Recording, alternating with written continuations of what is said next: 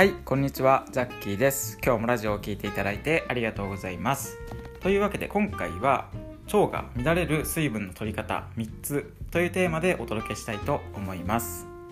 で、今回は、なんで水分を意識しているのに腸内環境がなかなか改善しないのかっていうお悩みを持っている方がいたらそれを解決できればなと思っております。というわけで早速本題の方に行きたいんですけど、最近このラジオがですね、今回みたいな水分をこうした方がいいよとか、食事でこうした方がいいよみたいな、いわゆるそのノウハウみたいなものを、やっぱりその腸内環境を整えるにあたってお伝えすることが多いんですけど、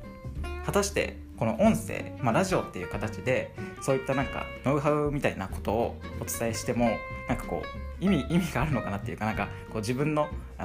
これをやる使命っていうのが果たしてあるのかなっていうのを結構考える機会が最近多くてですね、その結構本当にありがたいご感想とかもいただくのでもちろん続けていくんですけど、はい、そういったなんかこう結構最近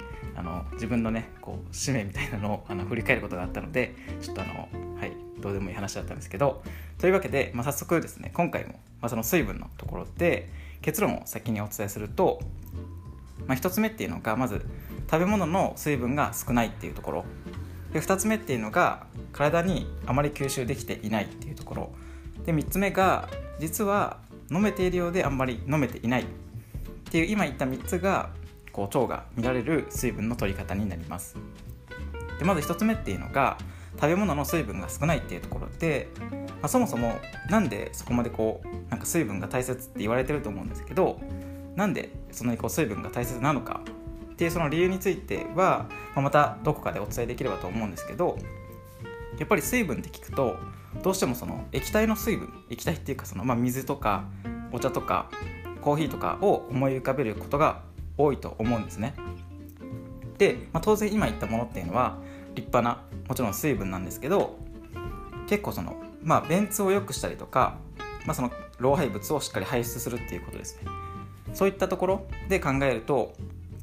結構その飲み物だけの水分じゃなくて食べ物からの水分も大切ということが分かっているんですね。で結構それは僕は何回もお伝えしていることなんですけど、やっぱりただその水を飲んだりとか、お茶でもいいんですけど、そういった、液体の水分を取るだけではなかなかこうその水分を取っているつもりでもその努力が実りにくくなってしまうわけです。で当然その飲み物からの水分も最低限は取っていただきたいんですが、改めて食べ物の水分量っていうのも意識してほしいんですね。で具体的には水分量が多い食べ物とかでも調べれば出てくると思うんですけど、例えばやっぱり果物は全般的に水分量多いですし、あと野菜も多いですね。であとはキノコとか海藻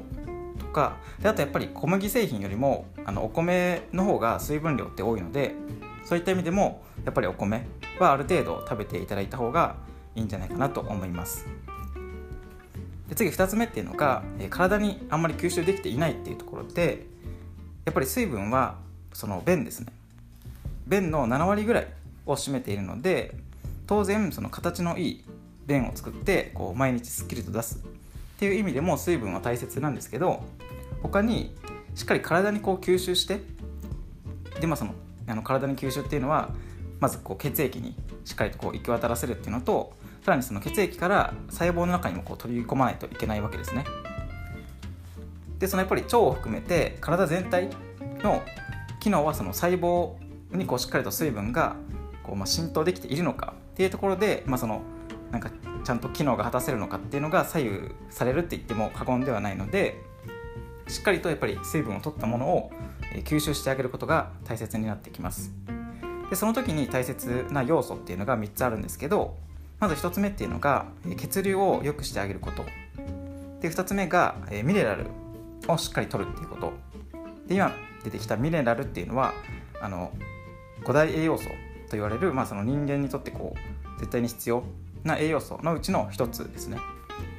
次3つ目っていうのが筋肉量を落とさないようにしたりとか、またはちょっとこう増やすぐらいの気持ちでいるっていう、今言った3つが大切になってきます。で取り入れたその、口から取り入れた水分ですね、それが、その液体であれ食べ物であれ、ほとんどが腸って小さい方の小腸と大腸に分かれてるんですけど、最初にその自分の口から取った水分が届くのが小腸の方なんですね。でその取り入れた水分っていうのはほとんどが小腸の方で吸収されていきます。でそこから全身の方にこう渡っていくわけなんですけど、その時に、その腸の血流が悪くなってしまうと、その小腸でこう吸収される水分っていうのもこうしっかりと吸収できなくなってしまうんですね。なのでそういった意味でまずやっぱり血流がこう滞るようなことは防ぐのが大切になっていきますし、であとそのさっき言った細胞に水分を取り込むためには、その5大栄養素のうちの一つであるミネラルっていうのが重要になってきて、で特にその中でもナトリウムとあとカリウムとあとマグネシウムなどが、特に重要になります。なので、そのミネラルってそのそうですね、それも結局果物とかあと野菜が大切になってくるんですけど、あと海塩ですね、海の塩とかをしっかりと取ってもらうとミネラルってそこからも取れるので、そういったところがやっぱり改めて意識していただくといいんじゃないかなと思います。で、そこでじゃあ水分が体に吸収されなかったらそのままその便の方に行くから便が柔らかくなっていいんじゃないのっていう風にもしかしたら思われるかもしれないんですけど、確かにそれはその通りで、水分がしっかり吸収できないとその便が結局柔らかくなるのはなるんですけど、それって下痢になる可能性もありますし、でたとえその下痢にならなかったとしても体に水分が吸収できてないって、もう便秘とかどうこうじゃなくて体にとってこう異常事態になっちゃうので、そういった意味でしっかりと血流を良くして、であと細胞にも取り込んであげるっていうのは大切になっていきます。で最後3番目が、実はあんまり飲めていないっていうところで、これは昔の自分に言いたいことなんですけど、結構水分をたくさん飲んでいるつもりになっているだけで、実際にこう1日を振り返ってみるとあんまりこう飲めていなかったっていうことがあるんですね。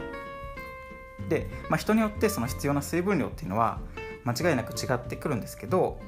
やっぱり最低でも1リットルぐらい、1リットルから 1.2 リットルぐらいですかね、それぐらいはやっぱり水分、飲み物から取った方がいいですし、食べ物っていうのも合わせると、大体2リットルぐらいは取った方がいいので、なのでもし今自分の目標の水分量がないっていう方は、まずは1日の水分量っていうのをそうですね、自分の体重 ×30ml とかを目安にしてもらって、でそれでこう自分の目標の水分っていうのが決まったら、あとはそれを感覚で飲むんじゃなくて、例えば 1.5 リットルだったらペットボトル3本分ぐらいとかでこうなるべく分かりやすく記録してもらうと、結構ペットボトルとかを用意せずに飲んじゃうと、どれぐらい飲んだっけなっていうふうに悩んでしまうことがあると思うんですね。でもちろんそれでもしっかりこう飲める場合はあると思うんですけど、やっぱりある程度これぐらい今日は飲めばいいんだなっていうのを把握しておいた方がいいのかなとも思うので、ぜひそういったところも意識していただくといいかなと思います。はい、というわけで今回も最後まで聞いていただいてありがとうございます。というわけで今回は結構いつもより短めにまとめることができたので、これで終わりたいと思うんですが、はい、また引き続き腸を元気にしていきましょう。これを聞いていただいているあなたが今以上に健康で、そして笑顔で過ごせるような力になれればなと思っております。それではザッキーでした。バイバーイ。